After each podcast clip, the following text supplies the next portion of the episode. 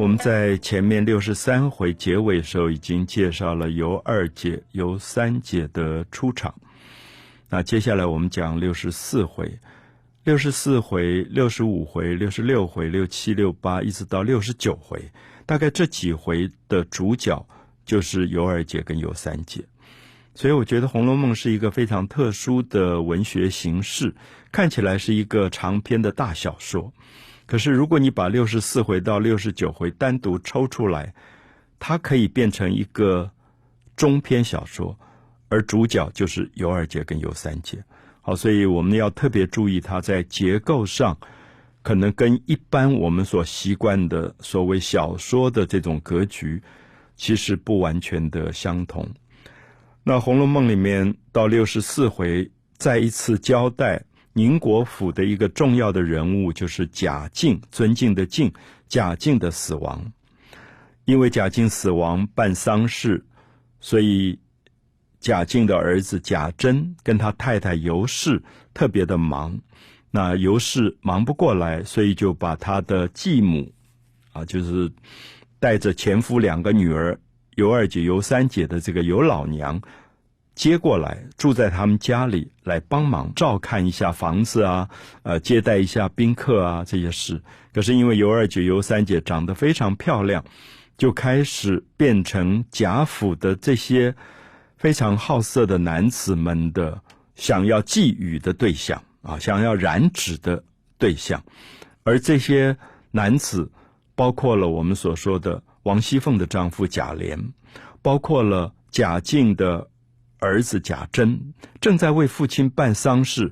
一面办丧事，一面眼睛已经开始在注意尤二姐、尤三姐的漂亮，想办法要弄到手上来。更离谱的是，贾珍跟儿子贾蓉父子两个人一起在打尤二姐跟尤三姐的两个美女的主意。好，所以我们接下来就会看到这两个女孩子落入这个贵族家庭的一个悲剧。可作者在这里插进了一段，就是林黛玉这个女孩子在家里她没有什么事，她忽然就想到古代有几个很重要的女性，可能都是美女，可是她们也都有不同的命运，像西施、像虞姬、像王昭君，也就是明妃，像绿珠，绿珠可能一般人比较不熟。那像这个红拂唐朝的红拂女。所以这五个女孩子，林黛玉在读她们的故事的时候发出了很多的感慨，最后就为她们写了五首诗叫做五美咏，就是五个美女对五个美女的诗句。我想西施的故事大家是非常熟的，可是西施的故事历来都有一种不同的解读的方式。它是在春秋的时候，吴跟越吴王夫差跟越王勾践之间的一个棋子。因为我们知道吴王夫差国力很强，最后就把越国给灭掉了。灭掉以后，勾践就变成了阶下囚，等于被俘虏了。可是勾践后来卧薪尝胆，大家都知道他的故事，就是励精图治，想要报仇。可是报仇很不容易，因为你的军事不强，你打不过吴国，最后就想了一个方法，就训练美女做间谍，去蛊惑夫差，然后让夫差荒代朝政，等于是慢慢国家就败亡掉。所以西施其实是一个古代的女间谍，被训练出来的女间谍，训练她唱歌跳舞，训练她如何去诱惑魅惑君王。那当然我们觉得西施好美好美，常常都把当美女看，可是我们有时候也没有思考到，在男人的战争里面，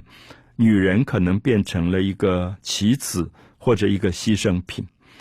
其实不同的角度在讲不同西施的心情。越王勾践只是利用西施做女间谍去做他的政治报复，可是吴王夫差是真的爱上了西施。那么因此西施其实应该在感情上是感动于夫差对他的爱的。所以这里面其实有很多的矛盾，所以我们就看到林黛玉就觉得古代的这种历史的传说里面，这些人物其实可以用新的方法去解读啊，或者像虞姬这个《霸王别姬》里面的一个重要的女性，她爱上楚霸王，楚霸王在英雄末路最后要自杀前，虞姬先他而去，就决定我不要逃亡，因为我爱的就是这个楚霸王。那楚霸王今天走到绝路，他也不要贪生，他就自杀了。所以林黛玉有点为这五个不同的女性加了新的不同的注解，特别大家熟悉的王昭君，那她是在冷宫里被冷落的一个女孩，那最后把她当牺牲品，让她嫁给匈奴王。所以我们听到的昭君怨，王昭君就弹着琵琶很怨恨。可是也许林黛玉觉得，与其在冷宫里被冷落，还不如嫁到蒙古去做匈奴王妃，那匈奴王可能还真正能够疼爱她。所以这里面其实有一个对女性不同角度的颠覆的看法。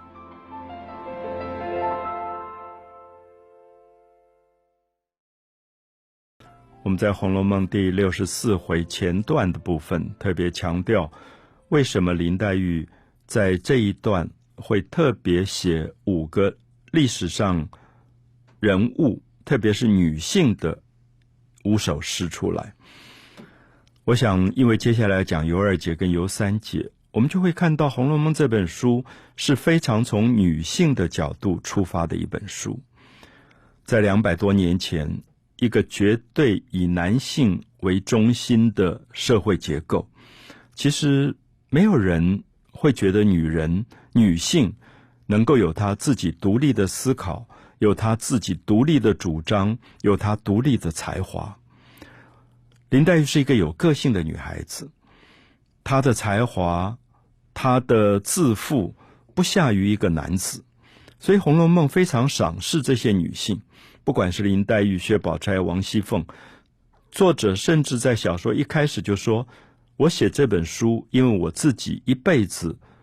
碌碌无成，就是我什么事也没做，我是一个不成才的人。可是我觉得我自己不成才，不能因为我不成才而遗忘了一些我一生碰到的精彩的女性。所以他讲得很清楚说，这本小说我是为了几个精彩的女性写作的。所以这是200多年前非常异类的一个看法。我也跟很多的对于推展女性主义的朋友说，其实应该从这个角度去重视《红楼梦》，因为《红楼梦》的主角几乎都是女性。我们也看到《红楼梦》这个贵族的家庭，男性非常不堪，有的是一头栽在官场里面，每天除了做官什么事都不做的。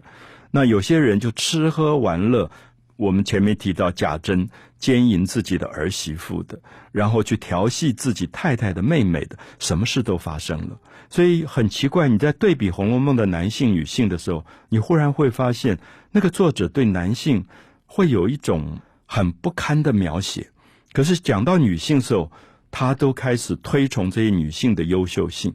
所以林黛玉自己本身有个性，所以当她读历史故事，读到西施，读到虞姬，读到王昭君的时候，她也觉得这些女性是有个性的。王昭君的出走其实代表了一个对大汉帝国皇室的这种颠覆，就是你为什么一个皇帝后宫要养3000个女孩子？可能很多女孩子，大部分的女孩子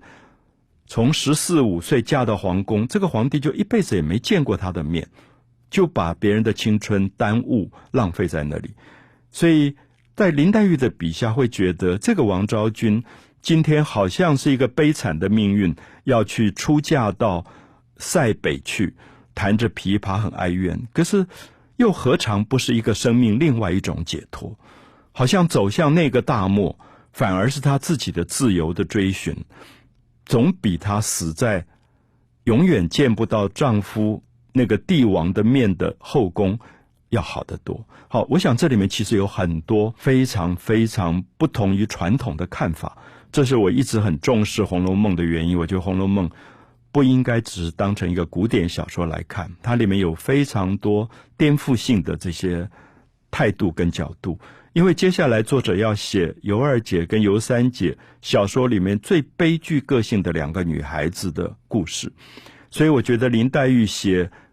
5个古代的故事，其实在衬托这个部分，也告诉我们说这2个美貌的女子因为美貌不幸落入到这个公爵府，从此再也无法见到天日。所以我们就看到慢慢作者在透露这个贾珍多么不堪啊！前面他逼奸自己儿子的媳妇美貌的秦可卿致死，已经是一个大罪，现在父亲死亡了，丧事正在办，那儿子等于重孝在身，而这个儿子会穿着丧服去调戏自己太太的妹妹。那同时王熙凤的丈夫贾琏，他跟贾珍是堂兄弟，他也很喜欢尤二姐，觉得尤二姐很漂亮，可是又怕这个堂兄吃醋，所以就要偷偷摸摸的。那这些东西全部都在作者眼中，然后做了细细的描述。那尤二姐尤三姐因为是民间的女孩子啊，等于是很平民家庭出来，她搞不懂这种贵族的心机啊，就是贵族的家庭里面其实大概充满了政治斗争，所以他们其实有很多人与人的彼此的请诈陷害。可是尤二姐尤三姐非常天真烂漫，他们完全不懂这个东西，所以一步一步就落入到这个圈套当中。那最有趣的就是我们看到贾珍很爱尤二姐，贾蓉也很爱尤二姐，他们2个是父子，2个人都在玩尤二姐，然后外面的人都在传这个绯闻，常常笑说哇，爸爸跟儿子玩到一堆去了，在玩同一个女人。那贾蓉当然也会打听说啊，如果他爸爸在他就不进去了，他爸爸不在他就跑进去调戏这个尤二姐。那可是到最后长此以往也不是一个办法，接下来就安排了一个非常坏的诡计，就是如何让贾琏去娶尤二姐。然后贾琏因为太太很凶，王熙凤非常凶，不能常常来，所以这一对父子就可以常常去玩尤二姐。我们谈到《红楼梦》第64回，其实每次讲到64回以后的尤二姐、尤三姐的命运，大概都会蛮心痛的。那这个心痛，我想初读的读者有时候不太容易理解。我特别解释说，尤二姐、尤三姐跟着妈妈尤老娘进了贾府，这是一个公爵府。我相信很多的平民家庭过很简单的日子，柴米油盐酱醋茶这样长大，永远不会知道豪门权贵他们在玩什么心机。所以我觉得这一段一定要用这个角度去看，就是尤二姐、尤三姐是非常穷困的小市镇里面长大的2个女孩子，可是因为长得漂亮，她们就变成了这个公爵府所有的男人都想分一杯羹。所以其实在前一段我特别讲到说，动这2个人主意的，第一个是贾珍，第二个是贾蓉。贾珍、贾蓉他们是父子，我们今天也还觉得很奇怪，就是如果是父子同时去玩一个女人，大概也怪怪的。可是我们也大概看到《红楼梦》里面作者越来越大胆的透露，赤裸裸的讲自己家族里这些男性在贵族的权贵当中最后养出来的一些非常恶劣的习性，他们是可以完全没有伦理的，可以乱伦到这种程度的。而我也特别指出来说，《红楼梦》里面最大的疑案就是贾蓉的太太秦可卿被他公公贾珍逼奸死掉，这是《红楼梦》一开始就发生的故事。那我常常也在问，如果一个儿子他的太太心爱的太太被自己的父亲逼奸而死，他对这个父亲的感觉到底是什么？而为什么到64回这个贾蓉还会跟他的老爸一起去玩自己妈妈的妹妹？好，这个时候我们就会看到，也许初读《红楼梦》不会知道这本小说是多么大胆在揭露当时权贵豪门简直不堪入目的许许多多的丑闻。那这些丑闻不是别人在揭发，我们要知道是作者他自己就在这个家族中，所以他太清楚自己家族里这些男性在玩什么把戏。所以我们特别讲到，就是说后来贾蓉就心生一计，因为他觉得我也想去玩，我老爸也想去玩，可是两个人都不方便。最后就知道说这个贾琏很好色，因为贾琏被他的很凶恶的太太王熙凤管得严得要死，所以老是有那个欲望，可是没有办法满足。最后贾蓉就去说动贾琏说，诶，你觉得我二姨怎么样啊，就尤二姐怎么样，那就说动他说，我们人不知鬼不觉，不要让王熙凤知道，因为王熙凤那时候在生病，就在小花之巷买了一栋房子，作者说有20间啊，我们知道当时的这些贵族豪门在外面养一个小三，买了一个房子就是20间房，还买了一些佣人，就照顾尤二姐，就私下把尤二姐聘为妾，然后骗尤二姐说王熙凤重病不多久就要死了，所以以后你就会接进去变成原配郑氏啊，郑氏的夫人，现在等于是一个小三。那这些东西都是在一个骗局当中。然后我特别提到说，贾蓉这样的打算是因为他们看准贾琏不能常常来陪尤二姐，因为王熙凤太凶，常常要查寝，所以贾琏不来的时候，贾珍跟贾蓉就可以跑来玩尤二姐。可是贾琏也呆呆的，他也不知道这是一个计谋。所以我们看到64回后面一段就讲到他被贾蓉安排，最后就去看了尤二姐，然后就跟尤二姐有点调情，就说哎呀，我今天出门忘了带槟榔。好，我想这一点可能很多在台湾的读者看到蛮吃惊的，就是其实《红楼梦》里的人，他们身上会有一个小荷包，像我们的口袋，里面是装槟榔的，因为槟榔吃一点会防寒防湿，所以是当时的一种零食，有点像口香糖一样。那贾琏就说我今天忘了带槟榔，那尤二姐你身上有没有，有的话赏我一个。那尤二姐就说我有槟榔，可是我的槟榔从不给人家吃。可是贾琏就嬉皮赖脸就把他的荷包给弄来，还特别从荷包里挑出半颗是被尤二姐已经吃过，就尤二姐咬了一口，剩下的半颗他就把那半颗拿来放在嘴巴里。好，我们看到这次当然是调情，然后他又趁人家不注意，把身上的一个九龙玉佩，很贵重的汉玉，拿手巾拴着就甩过去给尤二姐。那尤二姐就觉得我是一个正经女孩，我不要随便接受你这么贵重的礼物。那贾琏就一直挤眉弄眼，就暗示她说赶快拿赶快拿。那过一会儿尤二姐的妈妈要进来了，贾琏就很着急，就一方面跟